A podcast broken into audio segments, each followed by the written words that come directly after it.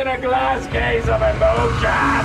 I'll do whatever it takes to set me free. No, it's a cardigan, but thanks for noticing. I'll do everything to get what I need. Hold on to your butts.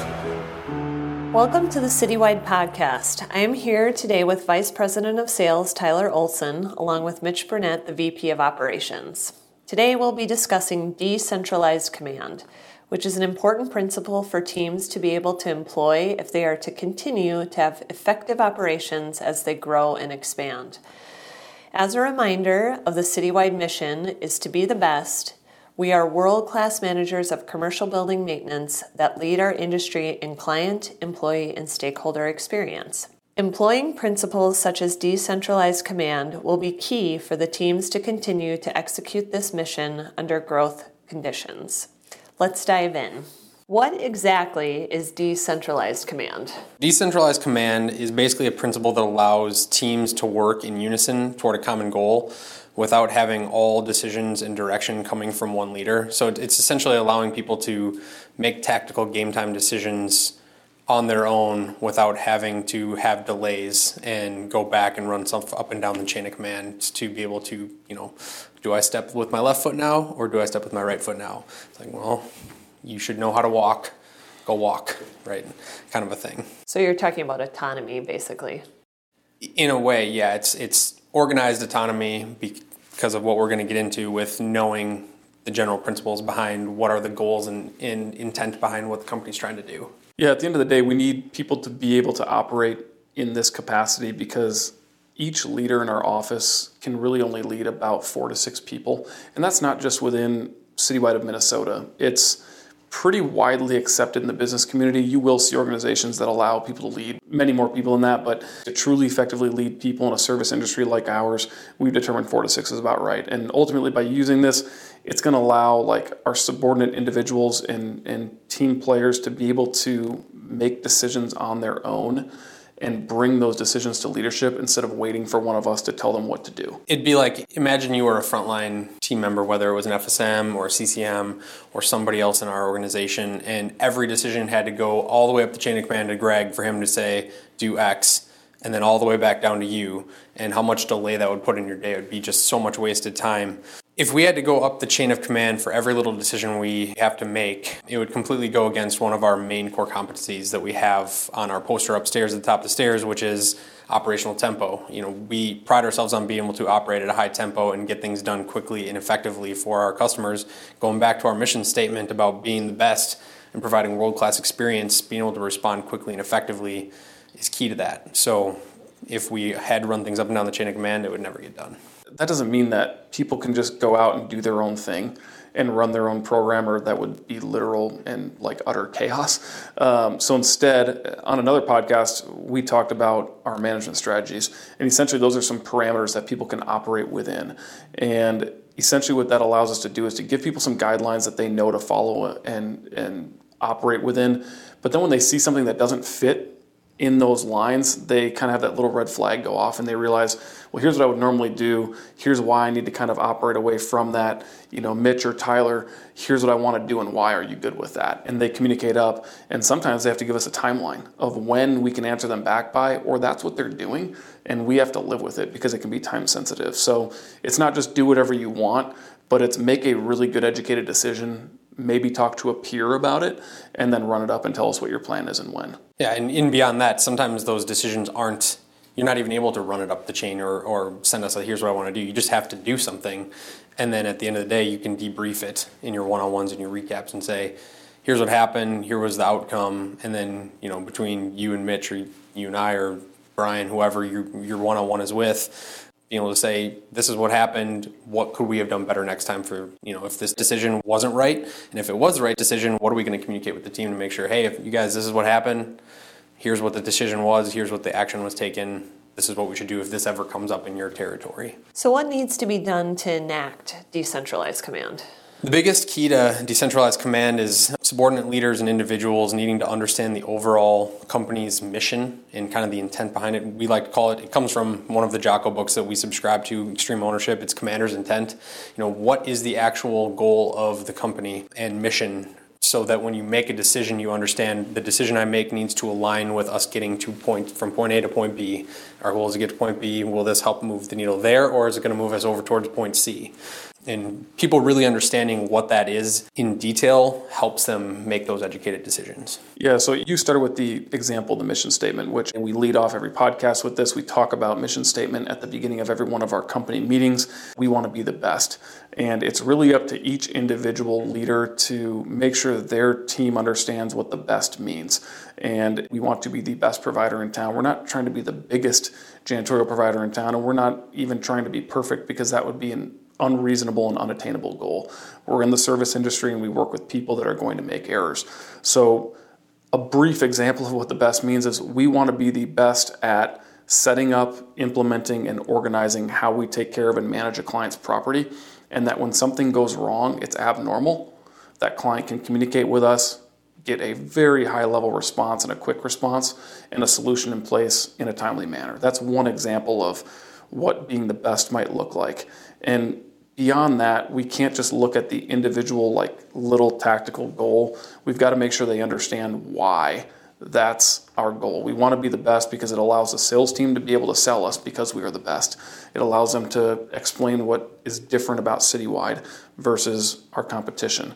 Another good example would be uh, star accounts that we manage and oversee. That's a tactical thing that we do, but it's up to me and my other leaders to explain why we make star account visits. Clients sometimes will say like, "Oh, I'm a star client. I'm one of your best clients." Think of a star as a, as a like a high level you got thing. a gold star. Yeah, you got Yeah. a gold star. You're a huge client. But in reality, it's it's a it's a client that we're in trouble with. So we put them on a list and we put a number of stars next to them based on how much trouble we're in and how at risk we are of losing that client. And so the reason we make those visits, that's the, the tactical thing is the visit. The reason why is we want to save the client. So go get the building as clean as it should be, get the client's approval that they agree, continue to get feedback from them, and then lower them off that program. We keep more business, we grow, the sales team can keep selling us. So it's really just kind of explaining the why. Yeah, the reason people need to know the why with something like star visits is where it comes into the actual decentralized command portion is if they understand what the importance of a star visit is and how important that is to the we might lose this customer when they're trying to prioritize their night of I've got 10 things to do and I'm going to get 8 things done, where do I start? They can go okay, star visits are on the top, then normal requests, then everything else. And making sure that they can prioritize their night and then know what they can ask for help with without having to go all the way back up to Mitch and going, hey, my star visits are this, I got this going on and this going on, what should I do? Well, let's prioritize and go execute. That's the key to knowing the why. So, why is decentralized command really important? Our teams need to be able to operate and make decisions in the field quickly, and they need to be able to make effective decisions that allow us to move the company forward. Tyler talked a little bit earlier about if everything had to come all the way up to me or him or Brian or all the way to Greg, it would take us forever to move. So we simply can't live in that environment. It wouldn't work. So there's a lot less wasted time when people can make decisions and know how to operate. It gives them freedom to make decisions more quickly, like we already talked about, but it allows them to understand what they can and can't do. And then I think the ultimate thing as a leader that we want is we want people to make and own their decisions because if they can do that, that means they're growing, which means we as an organization are growing, and we're going to find ourselves with more leaders on our hands than what we had ever planned for. So they need to be able to take ownership over their process and understand the process, and then ultimately they could teach out to others. And then the last thing is it, it allows us to cover and move, which is a military term, which is essentially a couple of guys need to be able to move from point A to point B, and maybe one guy stands back and provides uh, gunfire or is prepared to provide gunfire so the other guy can move. And then the next guy moves to that point while the other guy provides cover, and that way um, you can continue to move forward. Yeah, and if people don't fully and confidently understand the mission, the intent behind the commander's intent to be able to have the decentralized command and manage it effectively, they're not going to feel confident and they're not going to make the decisions. And really, Mitch has already mentioned this once, but it's the leader's job to have explained it, explain the why. But really, it also goes back to the the subordinate's you know job is to if you don't understand and you don't feel confident making your decisions running it up the chain of command as well so saying hey i don't understand why we do star visits and why they're so important. You know if you're a new ccm can you explain to me why this is more important than this portion of my job? You know and un, being able to understand that intent goes a really really long way. Who does decentralized command pertain to in Citywide? Really, it it pertains to all of our team members in Citywide. Um, biggest thing is none of us are truly frontline troops because we aren't the ones who are actually cleaning the building. So essentially, every person who is a true employee that we see in the office on a weekly basis is some level of a manager. You're managing some portion of Citywide's business. Um, so you need to be able to have the ability to make decisions off of the company's overall mission and intent and have the ability to you know describe what the overall mission and commander's intent is down the chain of command as well. All the way down to you know a cleaner why do i have to have a name badge on is a great one for their team. You know and getting people to understand you have to wear your uniform and have a name badge on even though you're not a citywide employee because it's in this document that we promised our customer we're going to do it. You know being able to explain that all the way around to them so they get that we're just not being mean that we're actually executing on what the customer is requesting of us versus just saying, "Ah, you got to wear a uniform because we want you to." Um, so, night managers, office manager, you know, and sales executive, sales associate, BDS, FSM, everybody has to be able to understand the overall commander's intent and then communicate different intents down the chain of command as well. So, it really pertains to everybody. If we know the commander's intent and how that pertains to each of our individual contributions within our roles, we're going to be able to implement decentralized command as a team and be able to effectively function as a company. So, what are some examples you've witnessed in Citywide around decentralized command? So we got kind of three examples from the three different main departments. First one I'm going to go with is on the sales team we do something called we call it quarterly drops. And really, you know, we drop into buildings doing cold calls every week and drop off the same marketing packet or an evolving but similar marketing packet of information, a business card, who we are. But then once a quarter, we try to pick our top 100 customers for that quarter that we're going to go prospect to, and we put together some sort of marketing drop that usually has um, you know, some sort of token thing that they're going to keep around. We've done, you know, coffee cups, we've done bottle openers, we've done all sorts of different things, thermoses, something that says Citywide on it, they're going to keep around, they're going to utilize, and then remind them of it. So that's the intent behind a quarterly drop. When I first started, Greg already had implemented this process and kind of handed it off to me. And he didn't give me a, you know, a detailed list of you need to do these 17 steps. It was I need to do this quarterly. Here's your budget. I wanted to get to about this many people. And I wanted to be, you know, when you drop something off, make sure it's something high quality that people are going to keep around and associate something high quality with Citywide. That was pretty much it. Um, and since then, I've been able to take that and execute it for the last five, six years that I've been handling it front to back. And then just recently, been able to basically turn around and hand it off to another person on the sales team now at this point. Caitlin's been handling it now for the last seven months, I think, ish. She's done the last three quarterly drops. And I gave her pretty much the same intent. And it's since she understood it, has been able to turn around, come up with an idea, say, here's the two options, you know, let's discuss it as a team. What do we like better? Pick one, and then go distribute it. And I haven't had to do almost any background work because I just explained to her, here's the same intent that Greg explained to me, here's your budget here's how many people we want to give it to, and we want it to be something high quality that they're going to keep around and remember citywide. And that was just a really basic example of one of the things we do where there was just some commander's intent without a standard SOP of do this and then this, then this, then this, and it's just been executed pretty much every quarter. One of the best things is like I'll have done these quarterly drops. You know, I haven't done that many anymore because I don't really run one of the territories any at this point, but I'll be like riding along with a sales executive, and we go into a building that you know is a top 100 that's perennially been a top 100 and probably gotten you know at least two drops a year or one drop a year. You walk in, and the person sitting at the front has a citywide mug sitting on their desk, and you're like, "Oh, you know us? Yeah, we're them. We're here to talk to you. That's you know, me. That's me. I picked I'm that glad mug. you keep that around."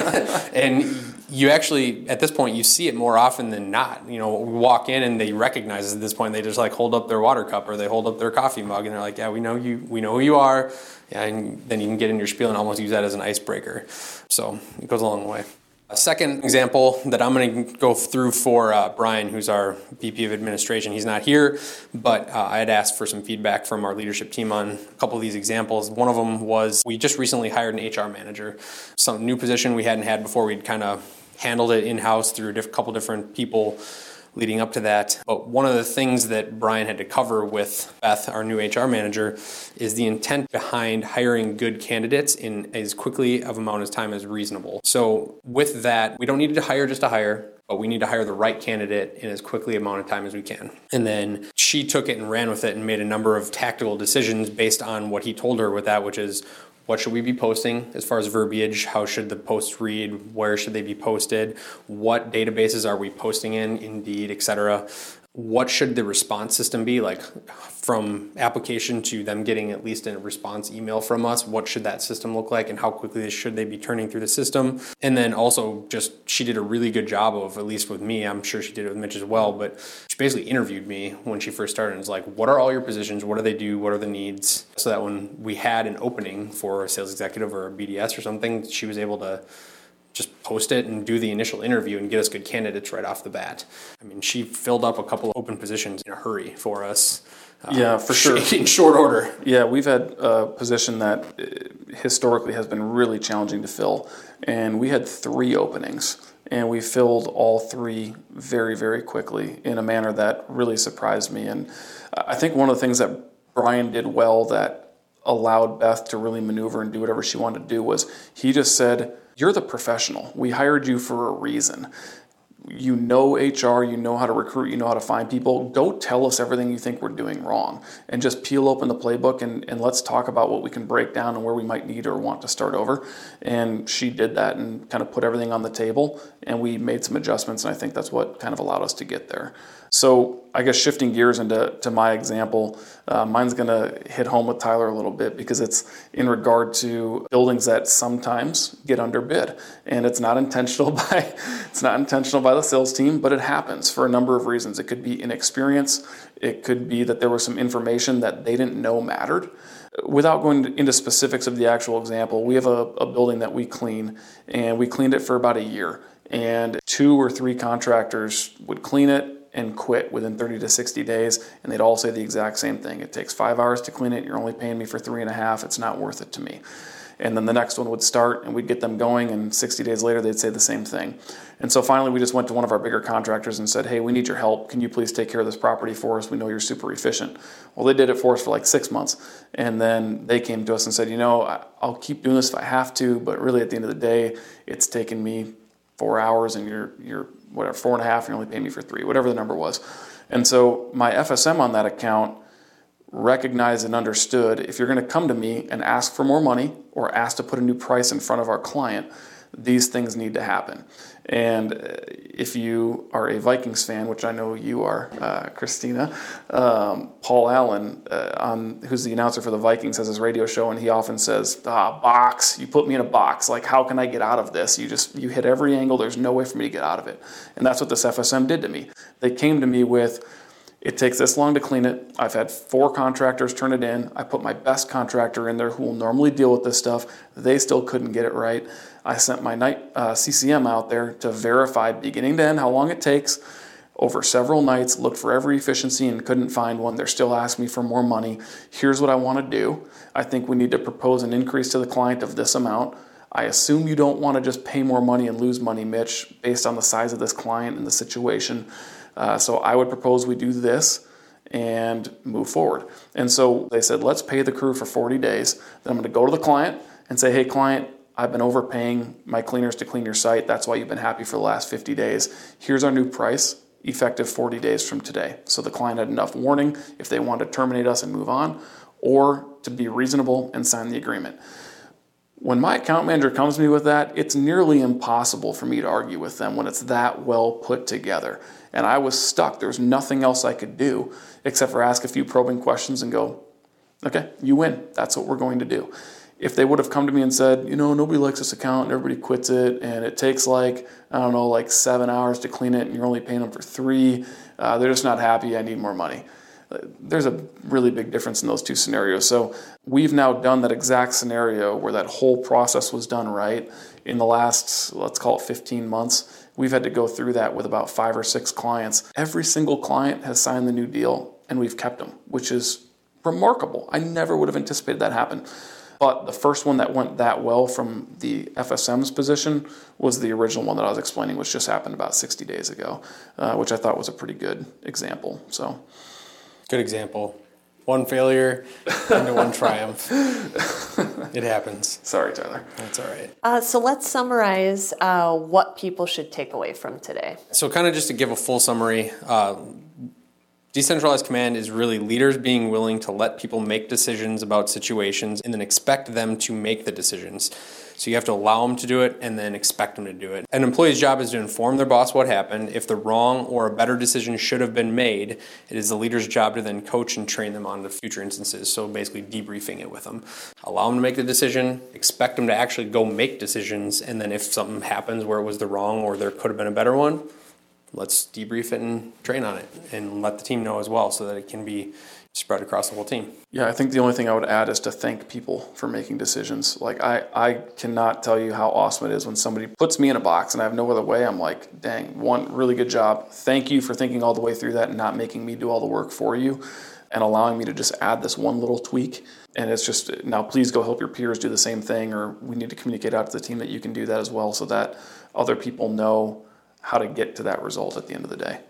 All right, so to just wrap this one up, if you're a leader on the team, if you have anybody who reports to you, all the way down to CCMs who are dealing with the contractors out in the field, you need to make sure that you're explaining intent behind things to everybody and having a real clear uh, explanation as to the why, not just go do it because I said so. And if you are somebody who reports to somebody else and you don't fully understand the why behind something, you really need to make sure you take the time to go ask. That's part of why you have weekly recaps is to be able to develop and understand things better. To make sure that whether you're going up the chain or down the chain, that you are really understanding what's going on.